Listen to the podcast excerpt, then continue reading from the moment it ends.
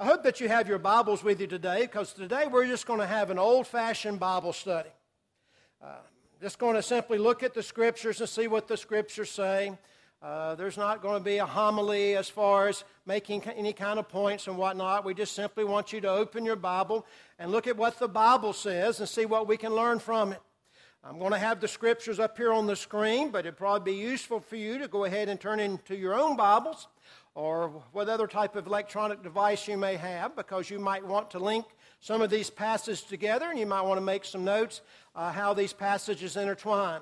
But basically, we're just going to be looking at some scripture today and making some points that come from the scripture, and we hope that it'll be beneficial to all of us. The very first scripture we're going to look at today is Jeremiah chapter 31, verses 31 through 34. It's the passage that Frank read for us a few moments ago. The passage is from the prophet Jeremiah, and of course, Jeremiah is prophesying in this particular passage about something that's going to happen in the future, a thing that's going to change, something that's going to take place in the future. And once again, notice what he says. He says, Behold, the days are coming, declares the Lord, when I will make a new covenant with the house of Israel and with the house of Judah not like the covenant that I made with their fathers on the day I took them out, took them by the hand to bring them out of the land of Egypt. My covenant they broke, though I was their husband, declares the Lord. For this is the covenant that I will make with the house of Israel after those days, declares the Lord. I will put my law within them, I will write it on their hearts, and I will be their God, and they shall be my people. And no longer shall each one teach his neighbor and his brother, saying, Know the Lord, for they all know me, from the least of them to the greatest, declares the Lord. For I will forgive their iniquity, and I will remember their sin no more. Now, as you look at this prophecy, I want you to notice some things that I've highlighted in the text that's very important for us to see. I want you to notice that Jeremiah prophesies that the day is coming when there's going to be a new covenant. In other words, the covenant that they have now, the old covenant, the law of Moses, the one that Moses gave when he came down from Mount Sinai, was going to be do, done away with, and there would be a new covenant. In fact, he goes on and says that this new covenant will not be like the covenant that I gave them when I took them by the hand to bring them out of the land of Egypt. And once again, when we see that particular sense, we picture in our mind the Israelites leaving the land of Egypt. They encamp around Mount Sinai. Moses goes up to Mount Sinai. There he receives the tablets of stone that contain the Ten Commandments. He brings them down and presents them to the people after some tr- problems with idol worship and the breaking of the tablets. But with his second Ten Commandment tablets, he bases the entire law of Moses on those, those ten principles that we now call the Old Testament. But notice once again what it says.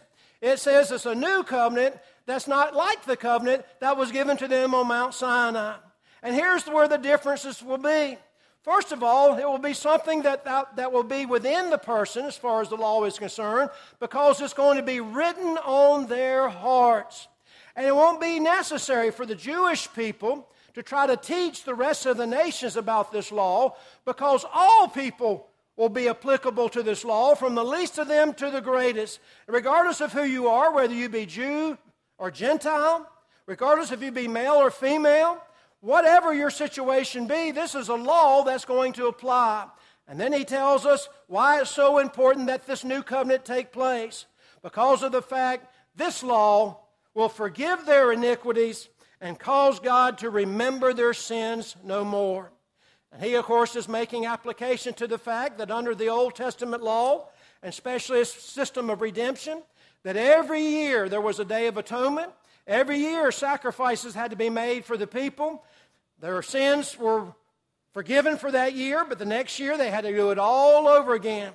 There was always a repeating cycle of a day of atonement, of animal sacrifices, just continual, continually, because their sin never really was forgiven. And that was one of the faults of the old law, and it had to be replaced so God could say, For I will forgive their iniquity, and I'll remember their sin no more. But now we're going to move to the New Testament, and we're going to see how the writer of Hebrews makes application of this particular text in Hebrews chapter 8, verses 6 through 13. Notice what the writer of Hebrews says. He says, But as it is, Christ has obtained a ministry uh, that is much more excellent than the old, as the covenant he meditates is better, since it's enacted on better promises. For if that first covenant had been faultless, there had been no occasion to look for a second. For he finds fault with them when he says, and right here in the small print, I want to print it all the way out because we just read it. We have the writer of Hebrews quoting directly from Jeremiah chapter 31, beginning at verse 31, the thing that I just read to you. Now, the writer of Hebrews is quoting from that, and this is what he's using to make his point. After reading the quotation to us, he says, And in speaking of a new covenant, he makes the first one obsolete. And what is becoming obsolete and growing old is ready to vanish away. Now, once again, look at some things that I highlighted in the text. Notice he refers to the Old Testament as being old, the Old Covenant. The law of Moses is old. It was the first covenant, but now there's going to be a second covenant. In verse 13, he talks about how that this will be a new covenant and that the first one will be obsolete. And since it is obsolete, then it's going to go away. But make sure you understand what the writer of Hebrews is saying. He's saying that Christ is a better high priest, he has a better priesthood because he has a better covenant than what the old covenant had. It mediates between God and man in a better way because it's enacted on better promises. And then he goes on, he says, if there was if the first covenant didn't have any problems, if it was the perfect covenant, then there would be no need for a second covenant. But the point that the writer of Hebrews is making is there was a problem with the old covenant. There needed to be a new covenant. And the fact that there, as verse 13 says, that there is a new covenant, that means we are no longer under that old covenant is being done away with. It has become obsolete. The word obsolete means of no value, it has no purpose anymore. Well, anyway, when you think about that, think about what we've established thus far. Jeremiah tells us that there is something that is old and is the first covenant, and the writer of Hebrews points out the fact that if there was something old, that means there's going to be something new. If there was a first, there was going to be something second. Well, here's the problem with the Old Covenant and why the writer of Hebrews says that we needed a new covenant. We understand and appreciate, well, let's look at this very quick. Uh, uh, Hebrews chapter 8 and verse 13, he says, in speaking of a new covenant, he makes the first one obsolete, and what is becoming obsolete and growing old is ready to vanish away. I'd have had it up there to emphasize the fact that this was old, this was the first. And going just a few chapters over in the book of Hebrews, we discover in chapter 10 and verse 9, then he added, Behold, I have come to do your will, talking about Jesus Christ and why he came to this earth. He does away with the first in order to establish the second. Once again, emphasizing the fact one was old, there's now one that's new. One was the first covenant, but now we have a second covenant. Jesus Christ came to this earth to do away with the first covenant so he could establish the second covenant. But here's the problem we need to deal with. The reason why the old covenant is not a good covenant, the reason why the old covenant was found, found to be faulty is because the old covenant based its uh, system of redemption on the blood of animal sacrifices. Notice what the writer of Hebrews says in Hebrews chapter 9. He says, Therefore, not even the first covenant was inaugurated without blood. For when every commandment of the law had been declared by Moses to all the people, he took the blood of calves and goats with water and scarlet wool and hyssop and sprinkled both the book itself and all the people, saying, This is the blood of the covenant that God commanded to you. Well, there's a problem, of course, with this particular idea of having animal sacrifices to take care of the sins of mankind. And the writer of Hebrews reminds us that it had to be the blood of Jesus Christ if mankind was really going to be saved. The reason being, no matter how many animal sacrifices I made, it never really was truly acceptable because of the fact uh, I'm, I'm a human. Uh, I'm not an animal. I'm not a goat. I'm not a calf. I'm, I'm not a bull. I'm not a sheep. Uh, that's not a proper sacrifice for me. In order to have my sins fully remitted, in order to have the proper blood take place, it had to be another human to take my place, and it had to be a perfect human that took my place. And so the writer of Hebrews in Hebrews chapter 9 and verse 22, and also in chapter 10 and verse 4, points us out. He says, Indeed, under the law, almost everything is purified with blood, and without the shedding of blood, there is no forgiveness of sins. In other words, Ezekiel chapter 18 and verse 20 points out the fact the soul that sinneth, it shall die. God's justice must be taken care of. And if God's justice is going to be taken care of, that means I need to die for my sins. Well, Jesus Christ came to this earth to take my place. He was going to die for my sins. Something had to die. It had to be Jesus Christ. And so the writer of Hebrews makes this point. Without the shedding of blood, there is no forgiveness of sins. But then he says, it is impossible for the blood of bulls and goats to take away sins. All those animal sacrifices that took place under the old covenant was just simply a placeholder until Jesus Christ got here. All those sacrifices under the old law really had no effect on man's sin condition. It was all based upon Jesus Christ. And once again, we see a very glaring thing here about the problem with the Old Covenant, with the Old Testament, and the law of Moses is the fact that all the things that it taught for as redemption is concerned, through the sacrificial system of animals, it's impossible for any of that to work without Jesus Christ. And that is why Jeremiah says in Jeremiah 31 that it was something that was not without fault. It was something that had a problem and it needed to be replaced. So when you think about uh, those two things, uh, we need to think about a particular verse that's really a very important verse. Right there in the center of the cross, I want you to look at Hebrews chapter 9, verses 16 through 17. Folks, this particular verse is a key verse as far as understanding how that there once was an Old Testament law and now we're under a New Testament law. How that there were things that were practices practiced under the old law that are no longer practiced, and how things in the new law are we are required to practice. But notice what the text says. I'm sorry that my little red letter in there kind of took over the, the text there. But it says, For where a testament is, there must also of necessity be the death of the testator. For a testament is a force after men are dead. Otherwise, it is of no strength at all while the testator liveth.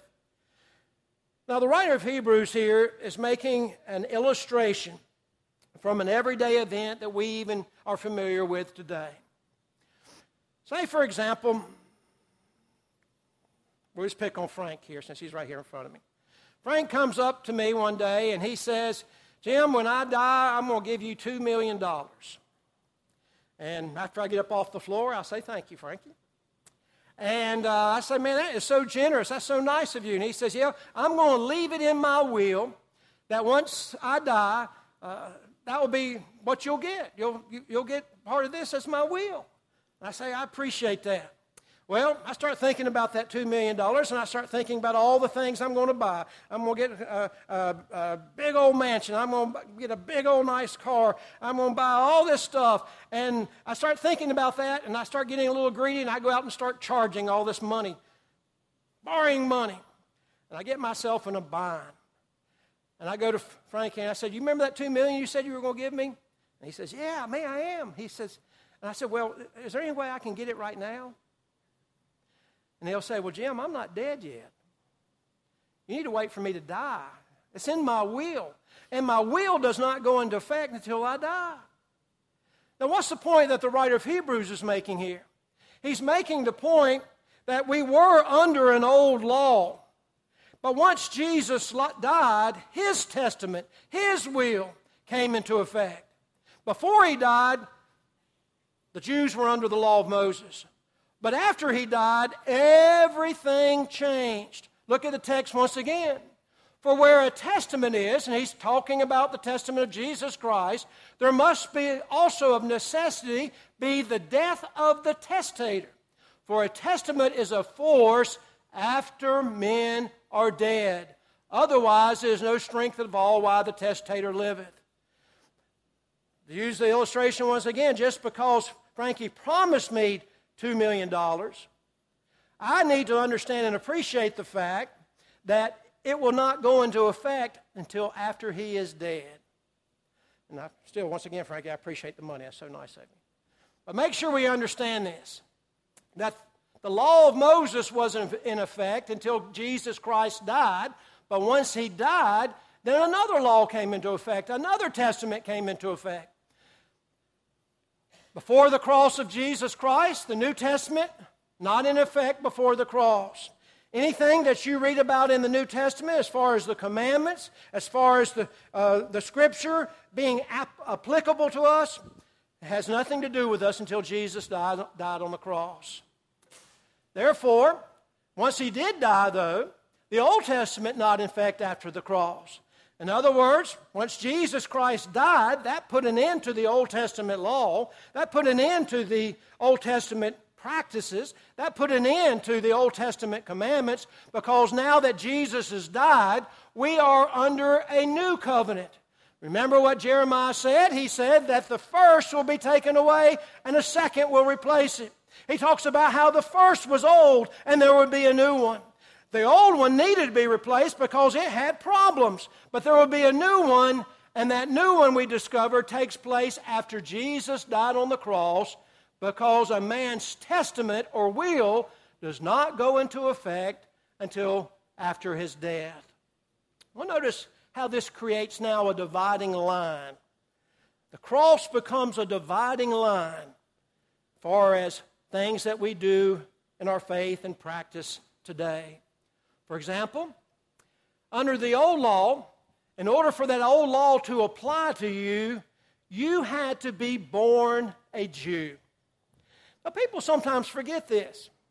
People think that the Old Testament was something that was applicable to all in the days of Moses.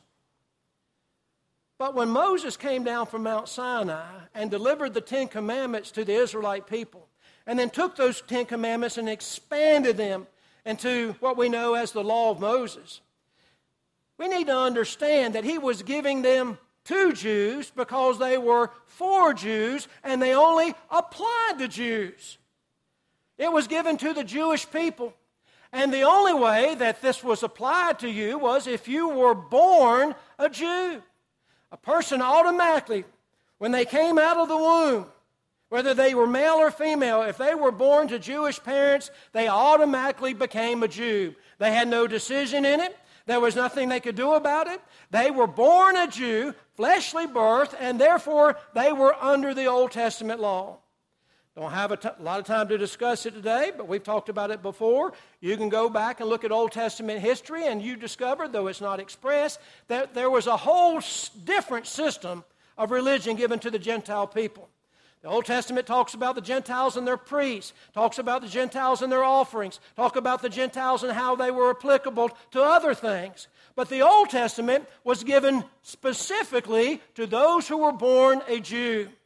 If someone today says that they are under the Old Testament law, then what they are saying is that they are a Jew, that they are descendants of the Jewish people, they have Jewish uh, blood in their, li- in their veins, and therefore Moses gave them this law in perpetuity after he came down from Mount Sinai.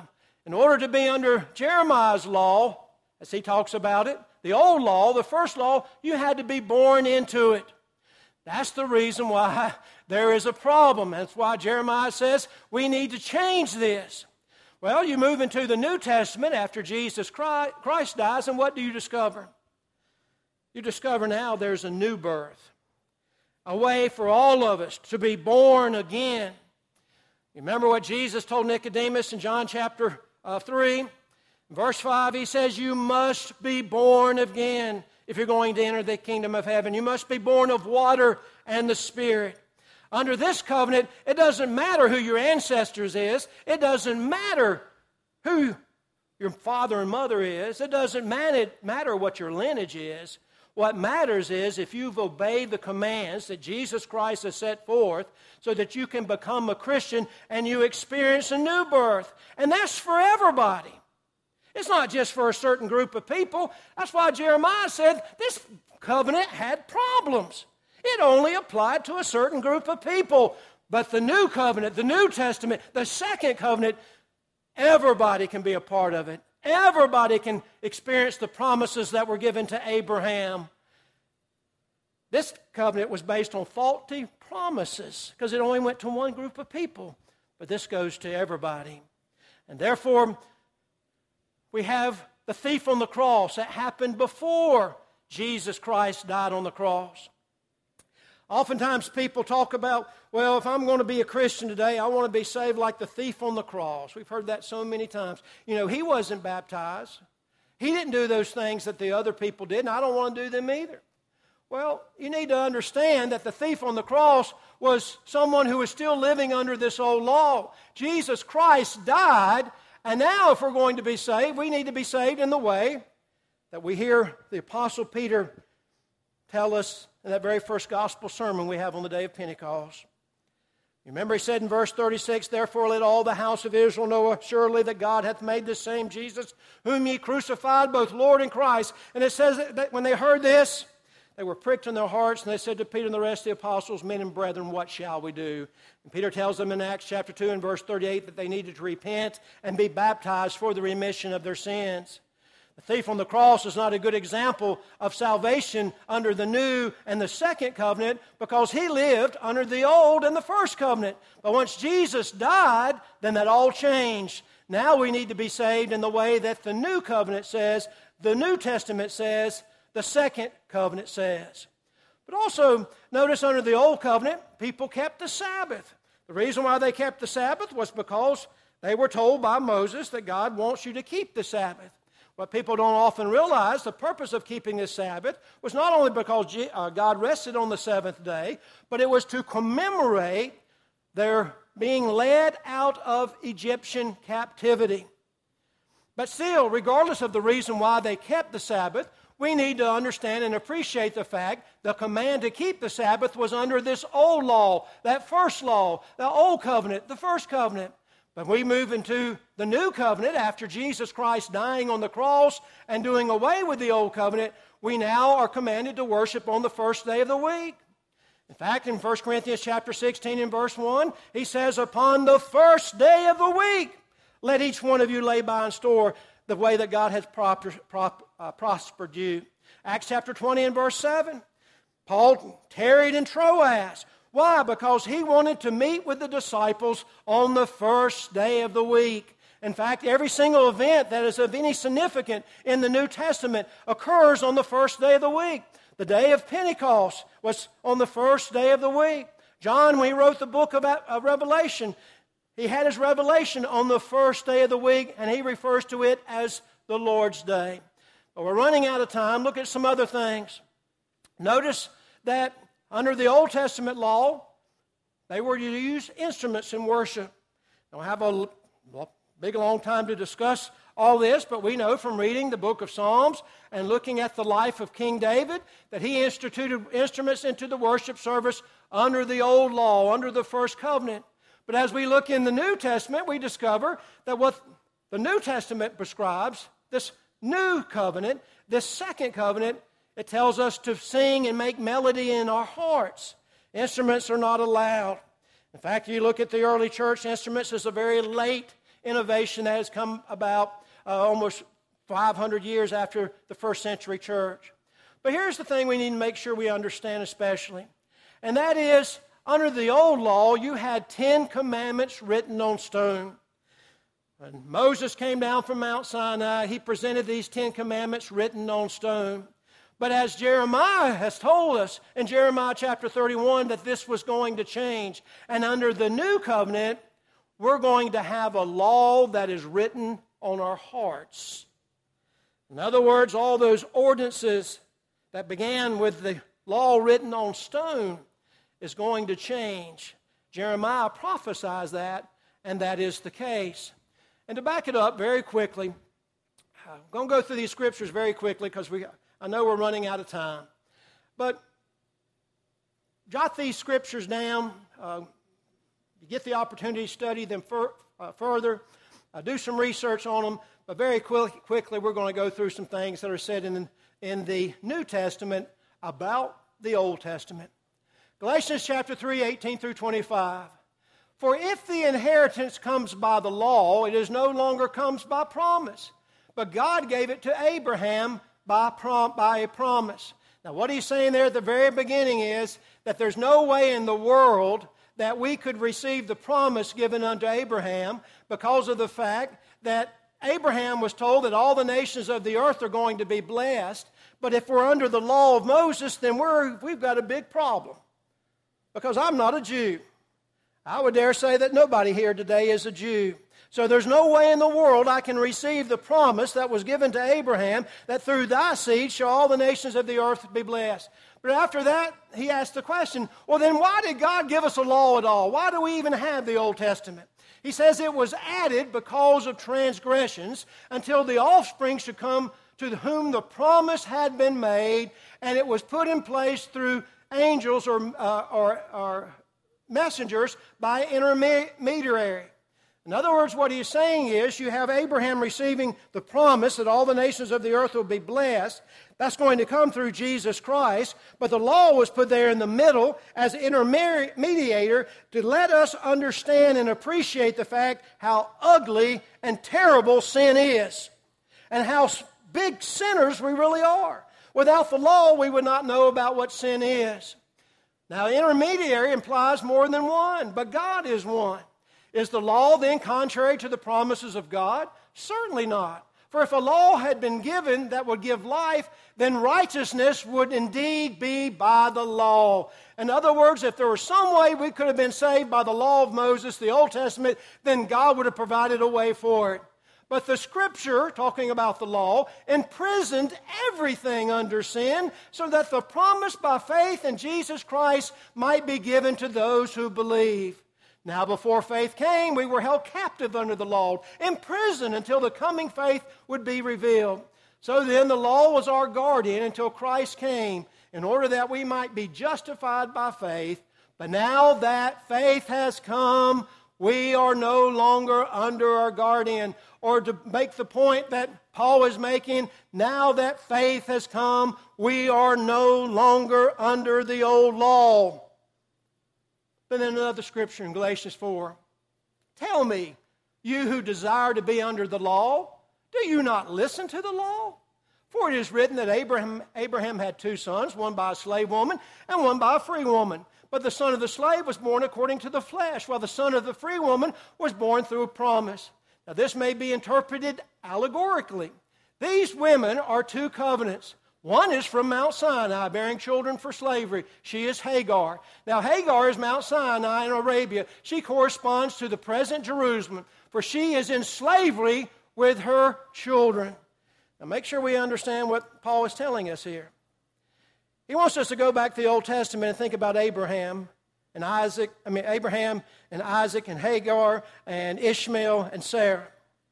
How that Ishmael was the child of Hagar, who was taken out of the way. She was told to leave. And Isaac, the son of promise, was given to Sarah. Now, notice what he says we need to understand allegorically.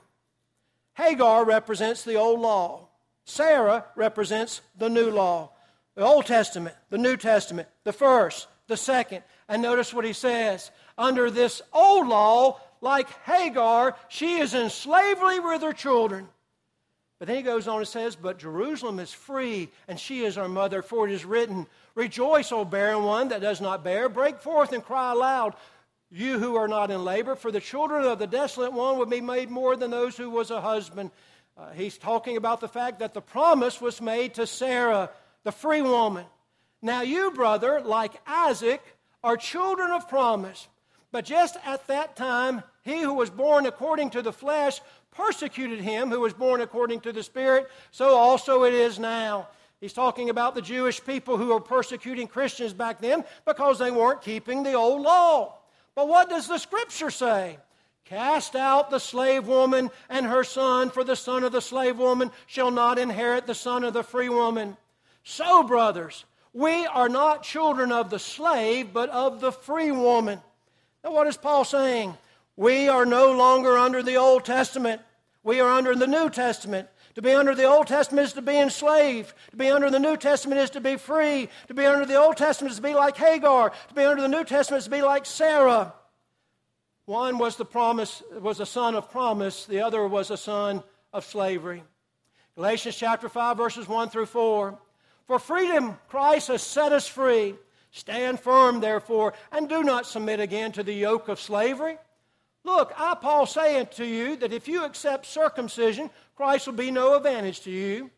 I testify again to every man who accepts circumcision that he is obligated to keep the whole law. You are severed from Christ. Who, you who would be justified by the law, you have fallen away from grace. Now, notice what he is saying. He's saying that when we became Christians under the New Testament, we are free from the old law. And if you go back and try to accept any tenet of the Old Testament, here he mentioned, whoop, here he mentions specifically uh, circumcision. And if you're going to go back and keep any tenet of the Old Testament, whether it be circumcision or whether it be Sabbath keeping, whether it be the Levitical priesthood, whether it be the feast and holy days of the Old Testament, well, then you're going to be obligated to keep the whole law. In other words, you can't just pick and choose what you want out of the old law to keep. If you're going to keep the law in any way, the Old Testament law, you've got to keep all of it. And if you do so, look at the penalty. You are severed from Christ. You who would be justified by the law, you have fallen away from grace. Folks, that's some scary stuff. If I want to go back to the old law and keep any aspect of it that's not carried over into the New Testament law, then I have been severed from Christ because I'm obligated to keep the entire law, and no man can keep the entire law perfectly. And therefore, we are fallen from grace. Colossians chapter 2, beginning at verse 14. Blotting out the handwriting of ordinances that was against us, which was contrary to us, and took it out of the way, nailing it to his cross. The blotting out of the handwriting of ordinances is making specific mention of the law of Moses. The law of Moses was written by the handwriting of God on those Ten Commandments. They were ordinances, commandments, and law given to the Jewish people. But as we've already pointed out, when the death of the testator took place, when Jesus died on the cross, he took it out of the way. He nailed it to his cross. It goes on and says, having spoiled principalities and powers, he made a show of them openly, triumphing over them in it. In other words, Jesus Christ is the only one who has kept the law, so he's the only one that can be saved by the law, and he's the one that did away with the law.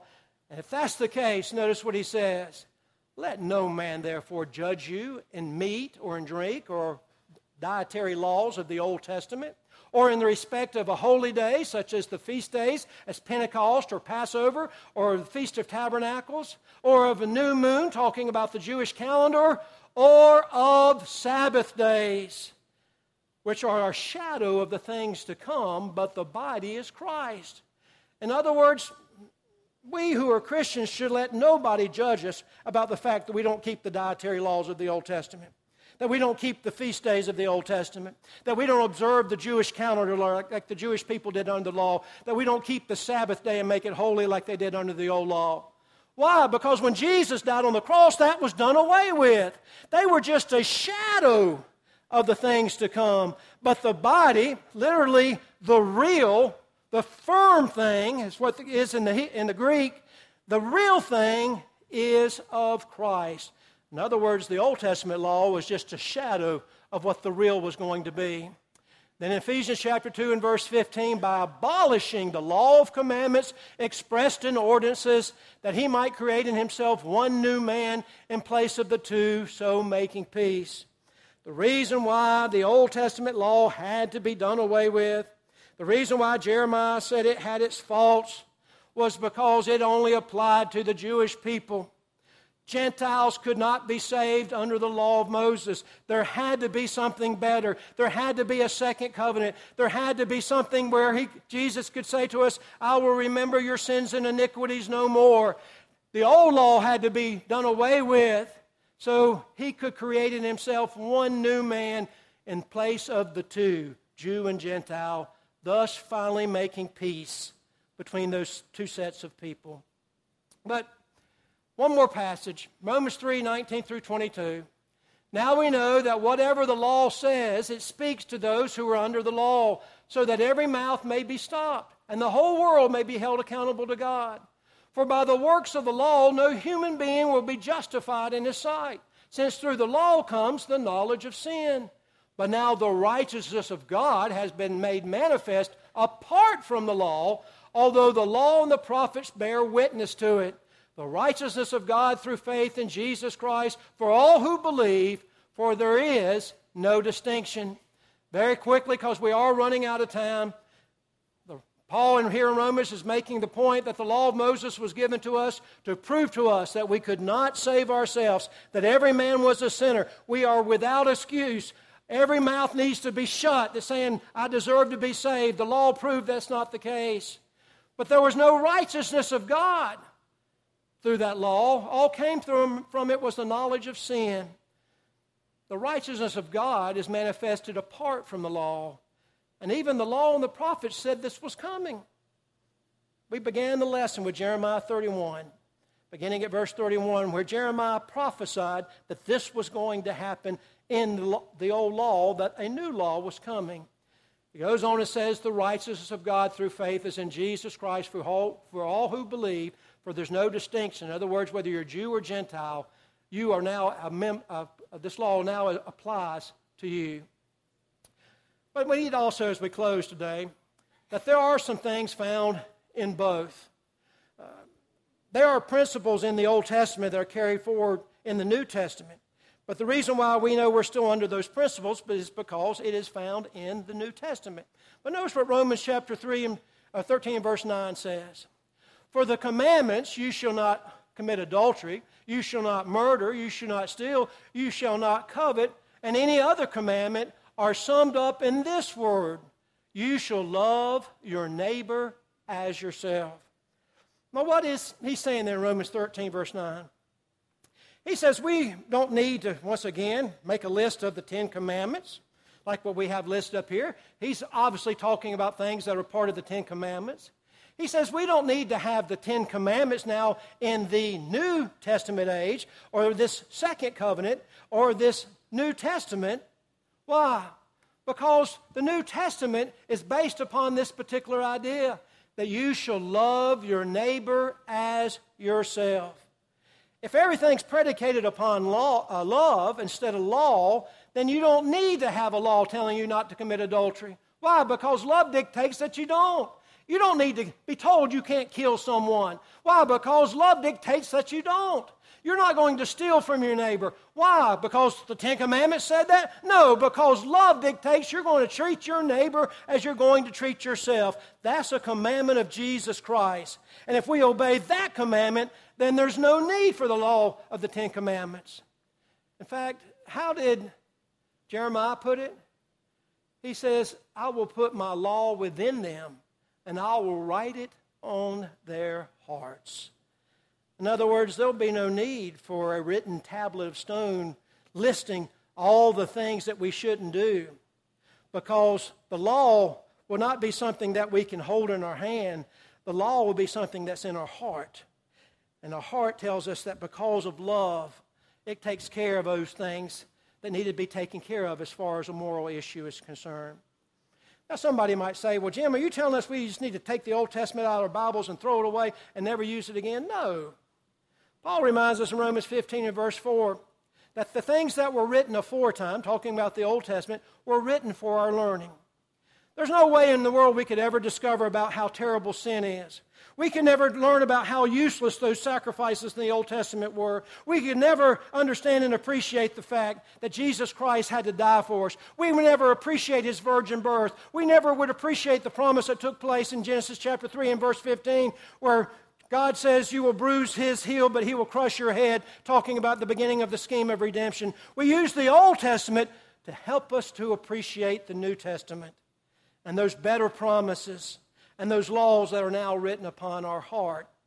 But make sure before you leave here today that we understand and appreciate the fact that once Jesus died on the cross, the old law was done away with. It was only to the Jews to begin with. But now that we live in the Christian age, we follow the commandments of the New Testament. The Old Testament is just there for our history, for our learning. Paul reminds us in 1 Corinthians chapter 10 that it's there as an example to us. But our faith, our practice, our salvation, our worship, our leadership, everything else now comes from the New Testament. because we're no longer under that law. And I apologize for taking so long this morning, but if you have a need, we want you to respond as together we stand and sing.